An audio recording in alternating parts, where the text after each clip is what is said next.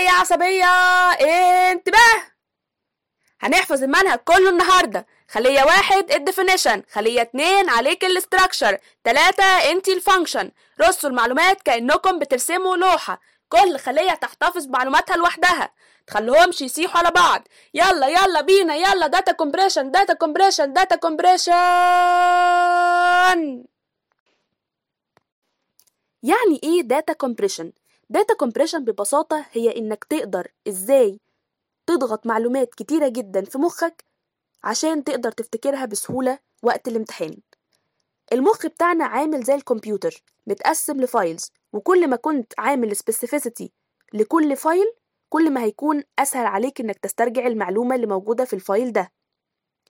شطارتك مش إن أنت تقعد تحفظ وتصم صفح كتيرة وقت الامتحان أو تقعد تقرأهم لأنك في الآخر مش هتفتكر ولا كلمة في الامتحان صدقني ولا كلمة. الشطارة إنك تحول الصفح الكتير دي لحاجات بسيطة على المخ عشان يقدر يسترجعها بسهولة ويسر. لو أنا جيت قلتلك إن حروف الإدغام في القرآن هم أربع حروف الياء والنون والميم والباء الياء والنون والميم والواو. كده أنا دخلت في مخك أربع مدخلات هيبقى أسهل عليك جدا لو أنا عملتها ينمو.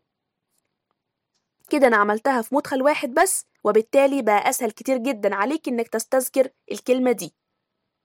أحد أنواع ال data compression المشهورة جدا هي ال mnemonic.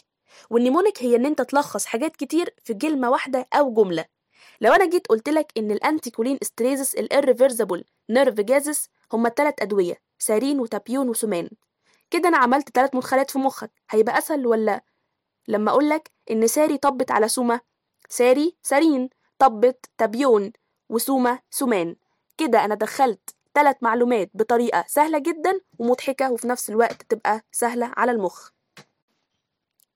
المثال التاني على ال data compression وهو اللي كلنا بنلجأ له وقت الامتحان ألا وهو ال mind mapping.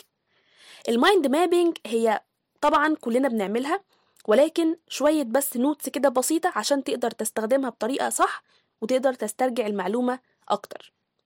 خلي الكلام الرئيسي العناوين الرئيسية في أشكال مثلثات مربعات كل واعمل لكل اعمل key لنفسك كل شكل ليه حاجة معينة.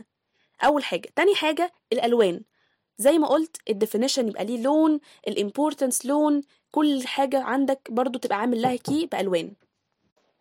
تالت حاجة ما تقعدش تطلع 15 ألف خط من ال من ال mind mapping لأنك في الآخر مش هتفتكر ولا خط فيهم.